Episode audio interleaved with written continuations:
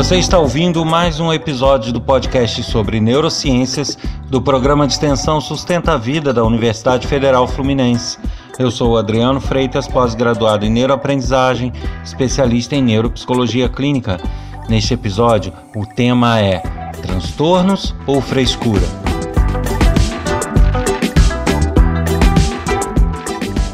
E eu, para não perder o hábito, convido a todos a visitarem o meu site www.adrianofreitas.com, porque nele tem muitas informações, links para meu canal do YouTube, materiais sobre as neurociências, sobre os meus projetos. Para quem tem interesse sobre o assunto, é uma boa, uh, um bom ponto de partida. Ele vai estar sempre sendo atualizado, vai conter sempre novos links e novos conteúdos. Então, fiquem de olho por lá e visitem sempre. E também convidar a todos que maratonem aí quem começou a ouvir o podcast recentemente, que aos pouquinhos se programem para ouvir todos os episódios do canal. São mais de 100 episódios no ar, é, já passamos de dois anos e realmente tem muita informação interessante, muita curiosidade, muita dica bacana que vale a pena é, fazer um esforçozinho aos pouquinhos e ouvindo todo o canal e também convido, como sempre, a participarem, enviando críticas, sugestões, elogios, comentários. Isso pode ser feito através do e-mail podcast@sustenta-vida.com ou através do WhatsApp código 22 222 1003. O tema dessa semana é um pouco delicado, ele gera muitas controvérsias, muitas discussões mas, como eu sempre falo, eu não estou aqui para falar o que os outros querem ouvir. Eu estou aqui para falar o que a ciência diz e, em alguns momentos, até minhas opiniões sobre isso. Mas, nesse caso, vamos de ciência. É, o, o tema é transtornos ou frescuras. Lógico, eu coloquei o, o termo frescura aqui como uma forma é, de dizer assim, transtornos ou não transtornos, né? Ou, ou questões outras que não efetivamente um transtorno. E por que desse tema? É, hoje em dia está muito fácil classificar os problemas que a gente tem na criação das crianças, dos adolescentes, até nossos problemas pessoais, justificar isso. Né? Então, muitas vezes é mais fácil para a gente dar um nome, justificar como sendo um transtorno. Ah, tá, não tem o que fazer, ou tem pouco a se fazer, é, é natural, ou é um transtorno, é uma característica dele, ponto final. Isso muitas vezes tira um peso de pais que é, não ficam com aquela culpa de estarem, de alguma forma, criando de forma equivocada, educando uh, de forma equivocada seus filhos e serve como muleta, né, como justificativa para diversos problemas. Mas eu diria que isso não é nada bom. Primeiro, porque uh, você acaba maquiando situações que deveriam ser resolvidas e que mais tarde podem se agravar de uma outra maneira. A partir do momento que há um problema de criação, há um problema que envolva o convívio, esse problema tende a se avolumar e isso talvez num período mais tardio da vida, né, na fase adulta, na fase de adolescente, isso pode se tornar mais grave do que estava na fase infantil. Então eu acho que são observações que a gente tem que ter. E o principal problema que leva a, a diagnósticos errados, a justificativas erradas e, e a, a, a passividade mediante alguns problemas cotidianos de relacionamento, de adequações, é justamente é, o não querer ouvir a verdade. Né? O, o, é, é muito comum, não é raro encontrar pais que não aceitam ouvir a verdade, não aceitam ouvir a informação de que eles estão criando equivocadamente os seus filhos, que eles estão sendo permissivos demais, ou que eles não estão definindo limites, ou que eles simplesmente não estão educando como deveriam. Isso é ruim de ouvir, eu reconheço, mas os pais eles têm que ter bom senso.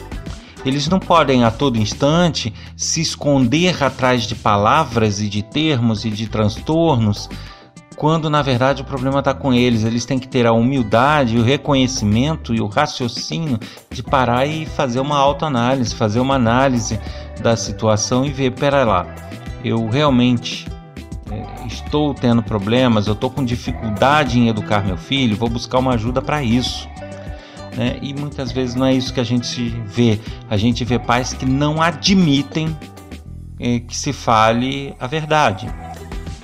E aí você gera situações que são situações indiretas e que acabam comprometendo justamente o diagnóstico de um especialista, por exemplo. Porque a partir do momento que os pais não aceitam ouvir certas coisas, você passa a ter aí duas situações.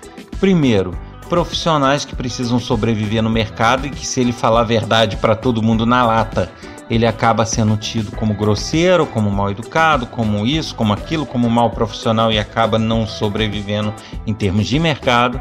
Então, os profissionais acabam ficando com dedos para falar certas coisas. Muitas vezes eles agem corretamente, dão as indicações corretas, mas de uma forma toda cheia de cuidados, cheios de poréns na hora de tratar com os pais, justamente para não criar essa sensação de ah, tá falando contra mim. Tá...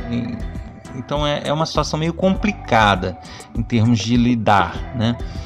E acaba também gerando um outro tipo de situação. Quando não é essa de falar cheio de dedos, é, são situações onde o diagnóstico fica comprometido de fato. Muitas vezes, e muitos desses transtornos, especialistas como psiquiatras, psicólogos, neuropsicólogos, é, médicos, neurologistas, qualquer, qualquer profissional, ele vai trabalhar é, com exames, com testes, mas ele também vai depender muito do feedback, do, das informações que chegam do paciente ou do, famili do familiar próximo do paciente. Então, se os pais não admitem certa situação e procuram um profissional não para ouvir a opinião correta, mas para ouvir o que eles querem ouvir para justificar a culpa deles, aí a, a, esse feedback se torna parcial. Certas coisas eles omitem, certas coisas eles falam de uma forma floreada, de uma forma diferente, para que não dê essa sensação de que eles são os culpados. E, e, e aí o profissional que está recebendo aquele feedback, ele tem informações distorcidas. Que por mais que ele faça testes, muitas vezes ele depende muito dessas informações de uma forma isenta e ele não tem. Então muitas vezes eu nem culpo o profissional, às vezes eh, são equívocos que ocorrem a partir do momento em que os pais não querem é, assumir ou não querem ouvir certas coisas. Então, é, eu estou colocando isso tudo para justificar a necessidade desse tema. Até quando os problemas, os, os ditos transtornos que as crianças enfrentam, os adolescentes, são de fato transtornos? Até que ponto é uma má educação? Até que ponto é a falta de limites? Até que ponto é, são problemas de relacionamento, problemas cotidianos da família ou do, do ambiente em que ele vive e que simplesmente os pais fecham os olhos e se recusam a ouvir a verdade. Então gente, isso aí tem que ser muito questionado. Existe um documento, né, na verdade é um livro que é publicado pela Associação Americana de Psiquiatria, que é o chamado DSM, que é um manual, é, é, que vem do inglês, Diagnostic and Statistical Manual of Mental Disorder. Esse DSM, na verdade, é um livro até grosso, existe em formato eletrônico, inclusive, que é como se fosse um guia de transtornos psicológicos e psiquiátricos. E esse guia, apesar de ser feito pela Associação Americana, ele é usado como base em, em muitos países do mundo, inclusive no Brasil. E a, é, a, gente costumava até brincar na faculdade, na, na, na pós-graduação, que não tem como a pessoa não ter um transtorno. Quem olha esse livro não tem como. É, a gente brincava até, ah, vamos ver que transtorno eu tenho hoje. Abria o livro aleatoriamente, apontava alguma coisa, lia e aquilo de alguma forma se encaixava de fato. Por quê? São tantas classificações, são tantas, é, tantos poréns e tantas características que não tem como num livro daquele uma pessoa, por mais que ela esteja de bem com a vida, esteja num dia a dia ok, esteja bem de relacionamento, bem no aprendizado, bem de memória, bem psicologicamente, não tem como ela ver um livro daquele e não se encaixar em alguma coisa. Aí você me diz, poxa, então é falso isso? É errado usar o DSM para se basear nesses diagnósticos? Não, não é errado. É uma forma de sistematizar e ter uma organização até para que a pessoa possa ir filtrando e chegando nos problemas que o paciente tem. Só que é, o que difere muitas vezes, tá? Eu estou falando assim genericamente, um transtorno de fato de um problema de educação, por exemplo, de um problema outro que não um transtorno, é justamente os danos que aquilo causa. Então, se eu tenho uma dificuldade, por exemplo, de atenção, uma dificuldade, vou colocar aqui uma dificuldade alimentar, que vai ser o tema do próximo episódio. Eu tenho uma dificuldade alimentar, não gosto de certos alimentos e tal. Beleza. Eu posso ter uma seletividade alimentar, ok, mas ela pode não ser um transtorno. Ela pode ser simplesmente hábito, pode ser simplesmente o não gostar, pode ser uma pirraça, pode ser uma série de coisas. Ela se torna um transtorno quando ocorre o quê? Quando a pessoa chega ao ponto de ter sintomas físicos por conta daquilo até. Ela, é, ela pode ter até não ter sintomas físicos, ter psicológicos, mas sintomas graves. Então, uma pessoa, por exemplo, que tem distúrbio alimentar é, de seletividade, né, seletividade alimentar, ela normalmente ela vai chegar ao ponto de ser internada por não conseguir comer certa coisa, certo, certa classe de alimentos. Então ela vai entrar com anemia, com déficit de vitaminas, com uma série de problemas do corpo e não há o que faça ela ingerir aquilo. Então ela pode estar sofrendo, sofrendo e muito, que mesmo assim ela não vai conseguir ingerir aqueles alimentos. Então isso é um transtorno de seletividade alimentar. Agora, uma criança que está lá, não quero, não gosto, não quero, e ponto, ele não tem nenhum problema com isso, quando ele ingere, ele não tem nenhum efeito psicológico grave, eu diria que aí já tem que se repensar essa situação se realmente é um transtorno. Então, é, muito do, do, diagnóstico, como eu falo, ele depende de N fatores, ele é multidisciplinar, ele não depende só de olhar e falar, ah, não come certo alimento, ah, então tem transtorno de seletividade alimentar. Não. Não é isso. Então, por isso é que o DSM pode se encaixar em tudo, mas ao mesmo tempo não é para ser usado dessa forma, porque senão realmente todo mundo vai ter transtorno. É, é, um, é um compêndio de, de, de transtornos, de classificação, de sistematização, mas que ele tem que ser usado com responsabilidade pelos profissionais e especialistas. Justamente por isso que eu estou falando. Né? para que o especialista chegue. Bom, os sintomas dele são de um transtorno tal, mas ele realmente tem esse transtorno? Ou é algo que se parece com esse transtorno, mas de fato não é? E aí é que entra o know-how do especialista, conseguir identificar é, essa diferença. Tá? Então é, eu abordei esse tema justamente para que as pessoas entendam que o fato da criança ter problema de atenção, de foco, ser hiperativa, não faz dela uma pessoa que tenha TDA ou TDAH. O fato de uma criança não ingerir certos tipos de alimentos não faz com que ela tenha transtorno seletivo alimentar. O fato da criança estar o tempo todo contradizendo e contrariando os pais não significa que ela tenha transtorno opositor desafiador ela simplesmente pode ser uma criança mal educada. Ela pode simplesmente ser uma criança sem limites. E aí, para que se possa de fato, se os pais de fato querem ajudar essa criança, eles têm que estar abertos a ouvir a verdade. Eles têm que estar abertos a algumas vezes ouvir que a culpa é deles. Eles têm que estar abertos de fato a, a buscar auxílio que seja imparcial, que não fique cheio de dedos para falar quando é um problema de educação. Né? Eu fico imaginando, é, do jeito que a sociedade está, o que, que acontece se um pai ou uma mãe leva a criança no especialista e ele vira e fala: Olha, sua criança não tem nada, não, ela é mal educada. O que, que esse profissional vai sofrer? vai ter processo, vai ter postagem na rede social, o pai vai sair dali xingando, ninguém mais vai querer consultar aquele profissional. Entende? Isso vai gerando uma cultura tanto nos pais, na sociedade, quanto nos próprios profissionais especialistas. Por mais que eles saibam que seja um problema de educação, eles não vão exteriorizar dessa forma. Justamente porque né, é, a pessoa tem que ser verdadeira, tem que ser sincera, mas ela precisa sobreviver como profissional.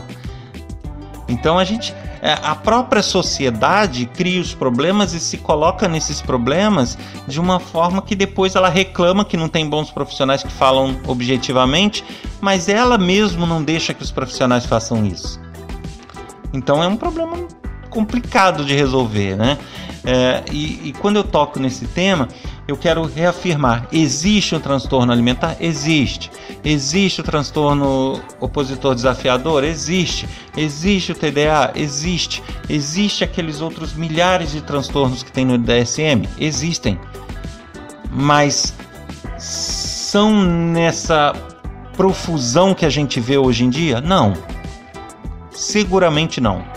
Muitas crianças estão diagnosticadas de forma equivocada. Então, eu queria colocar esse episódio como sendo um alerta, justamente para que os pais repensem. Tá? É muito fácil tacar remédio goela abaixo do filho, é muito fácil buscar um especialista, alguém que fale o que eu quero ouvir. Eu sei que é às vezes muito duro ouvir de um especialista falar: você está errado, você está causando esse problema na criança mas muitas vezes isso se faz necessário para que de fato você consiga ajudar essa criança. Então pensem direito no que estão fazendo. Quando buscarem um auxílio profissional, busquem auxílio profissional. Não busquem pessoas que venham concordar com o que vocês estão pensando, que vão respaldar as suas próprias ideias e vontades. Não é essa, eh, não é esse o caminho mais adequado. Tá? pensem que uh, é preferível que haja um problema de educação, um problema de adequação e que você corra atrás para resolver, do que você ter um transtorno muitas vezes grave que vai ser muito difícil resolver e que pode causar danos sérios para o teu filho. Então, o que, que você prefere? Não é melhor ter, um problema meu que eu não soube lidar e que eu aprenda a lidar e passe a lidar adequadamente? Não é melhor isso do que eu ir num profissional e descobrir que uma criança tem um transtorno, um problema que não vai ter solução fácil e que essa criança vai sofrer o resto da vida por causa disso? Então, é uma questão de raciocínio, de bom senso, tá? Os transtornos existem, mas as questões familiares de adequação também existem. E para completar aqui, é, eu faço também um outro alerta. Muitos pais, muitas famílias não veem transtornos psiquiátricos ou psicológicos como sendo transtornos efetivos que precisam de cuidado.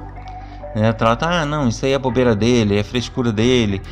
Quando muitas vezes não.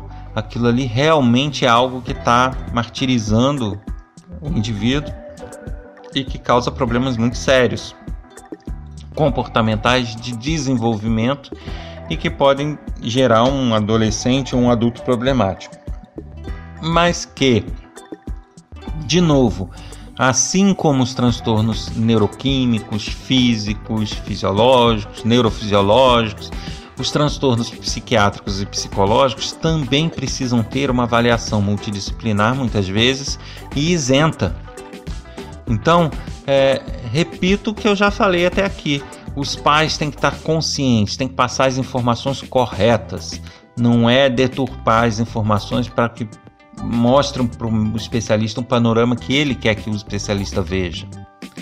Então passem as informações de forma correta, adequada, busquem segundas opiniões, corram atrás e sejam é, é, é, eu não, não sei se é bem essa palavra, mas sejam humildes em reconhecer quando erram ouvir que a criança é má educada faz parte.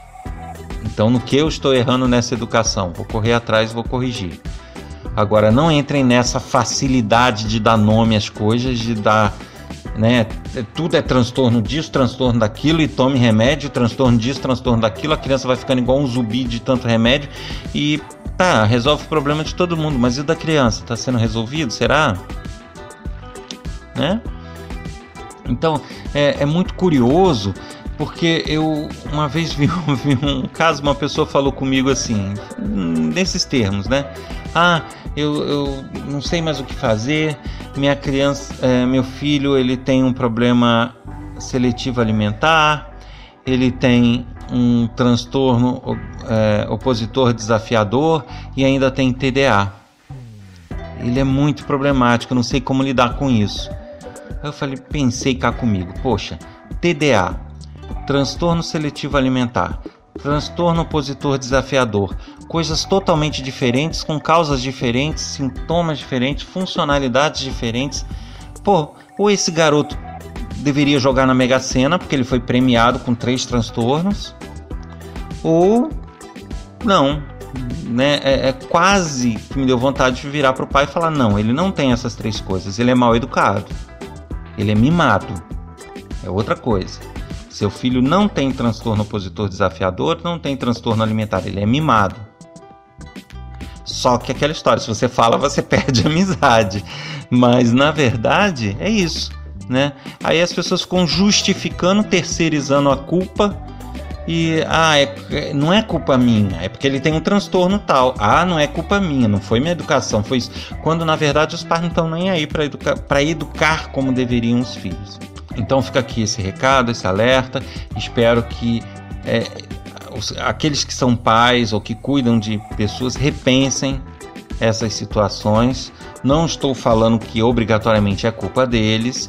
Como eu falei, os transtornos existem e os profissionais serão capazes de identificar, desde que munidos de informação adequada e desde que você aceite o que realmente o profissional está orientando. E no próximo episódio eu vou falar justamente de um transtorno que está se tornando uma modinha agora, que é o transtorno seletivo alimentar. Então vou falar um pouco sobre ele, mas eu quis falar um pouco dessa diferença entre transtorno e o que não é transtorno, justamente para dar esse alerta.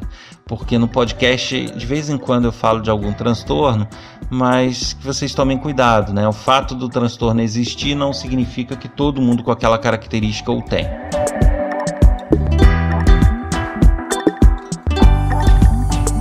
Você ouviu mais um episódio do podcast sobre neurociências do programa de extensão Sustenta a Vida da Universidade Federal Fluminense. Eu sou Adriano Freitas, pós-graduado em neuroaprendizagem, especialista em neuropsicologia clínica. Neste episódio, o tema foi transtorno ou frescura? Se você quer enviar comentários, críticas, sugestões, perguntas, basta escrever um e-mail para podcast@sustenta-vida.com ou então um WhatsApp para código 22 99222 1003. Encontro vocês na próxima semana sem falta falando do transtorno seletivo alimentar. Até lá, um abraço.